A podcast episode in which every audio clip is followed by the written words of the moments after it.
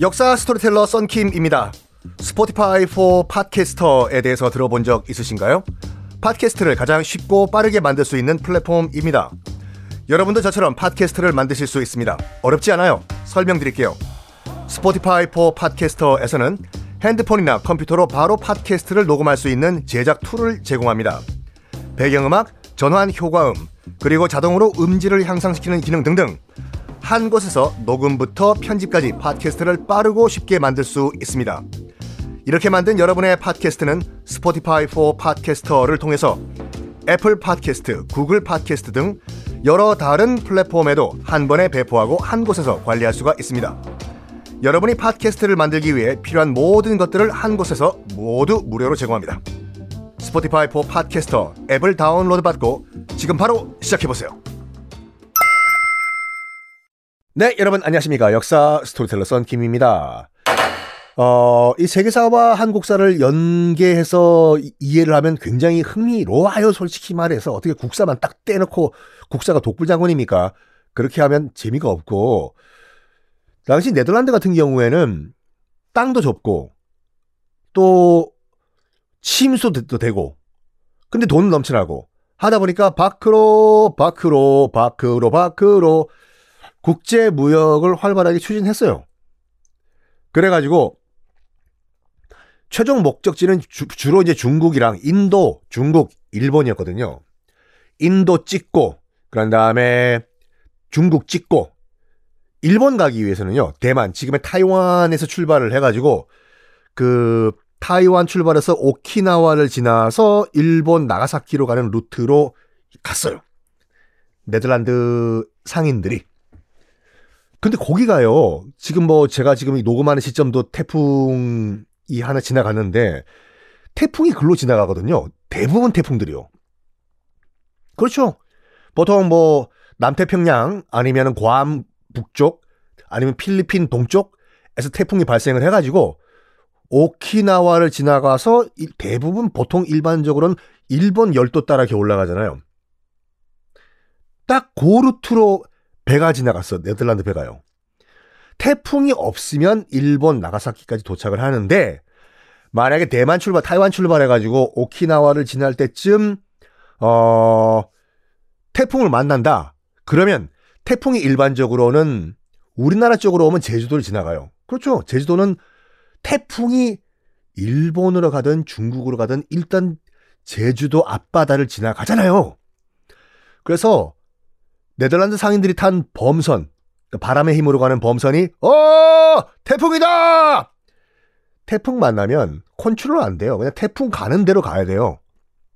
표류다, 표류다, 표류다. 태풍 만나면 자연적으로 어어어어어 어디로 가냐? 제주도로 갈 수밖에 없어요. 제주도. 처음으로 우리나라 공식적으로 우리나라에 상륙한 네덜란드인이 벨테브레이라는 사람입니다. 우리나라에 귀화해가지고 박연이란 이름도 나라에서 하사해요. 넌 이름 박연이다. 인조 때, 그러니까 지금 그 효종 아빠 인조 때 제주도에 표류를 해서 태풍 태풍 만나가지고 어 우리나라에 귀화를 하는데 우리나라 최초의 서양 인과의 공식적인 접촉으로 기록이 됩니다. 벨테브레이. 강제 귀화당해요. 강제로요. 자, 여러분들 생, 상상해 보십시오. 얘를 우리나라에 아, 살게 만들고 싶어. 그러면 강제로 귀화시킬 수 있는 방법이 뭘까요? 뭘까? 돈 줘? 돈 들고 튀죠. 집 줘? 집 팔고 튀죠. 강제로 에라 이것이 내 팔자려구나. 여기서 그냥 죽을 때까지 살자라고 포기할 수 있는 방법은 결혼시키는 겁니다. 그래서 나라에서도요. 이 벨테브레이 박연에게 조선 여인을 소개팅을 해줘요. 결혼해가지고 처자식이 생겨요. 결국에는 박연이 그래 이것이 내 팔자려구나 조선인이 돼가지고 조선에 삽니다.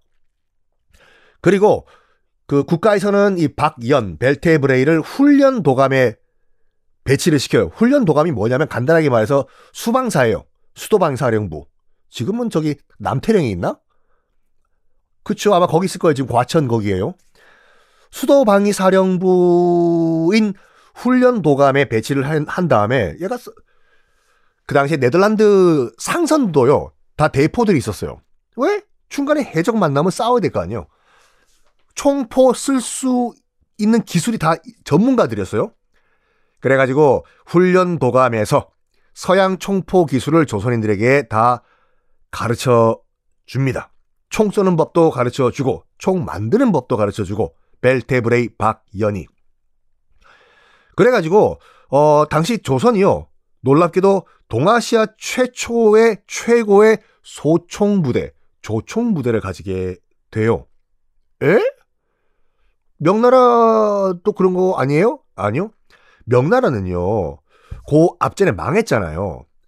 명나라는 내내 절대 쇄국 정책을 펼쳤어요. 대원군 쇄국 정책은 명함도 못 내밀 정도로. 우리는 우리끼리 잘 살 수 있다. 명나라에서 배 타고 나가죠. 국가 허락 없이. 바로 사형이었어요, 그때요. 그러다 보니까 완전 세상과 단절돼서 살았던 것이 명나라거든요.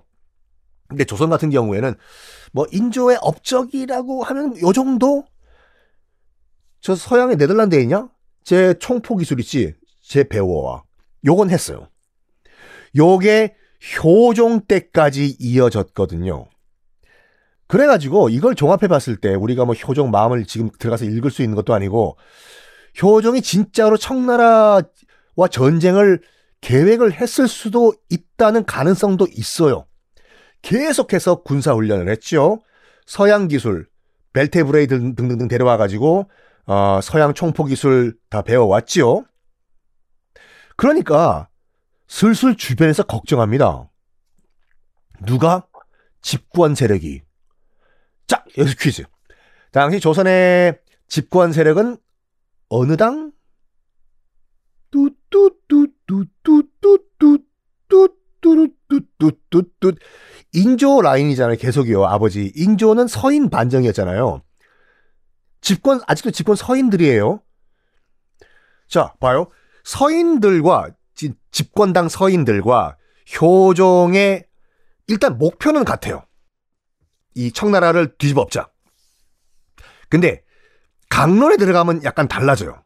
뭐냐면 어, 효종은 아버지에 대한 복수고 인조 집권당인 서인은 망한 명나라에 대한 복수였어요.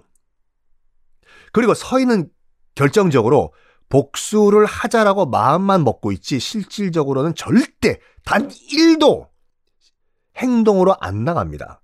왜? 보수잖아요.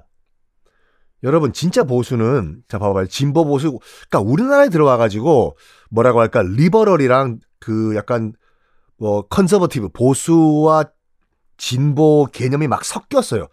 일단 자유민주주의란 말을 하는데 자유민주주의는 서로 상충되는 얘기예요. 못생긴 썬킴이라는 거- 같이 말도 안 되는 어폐가 있는 말이에요.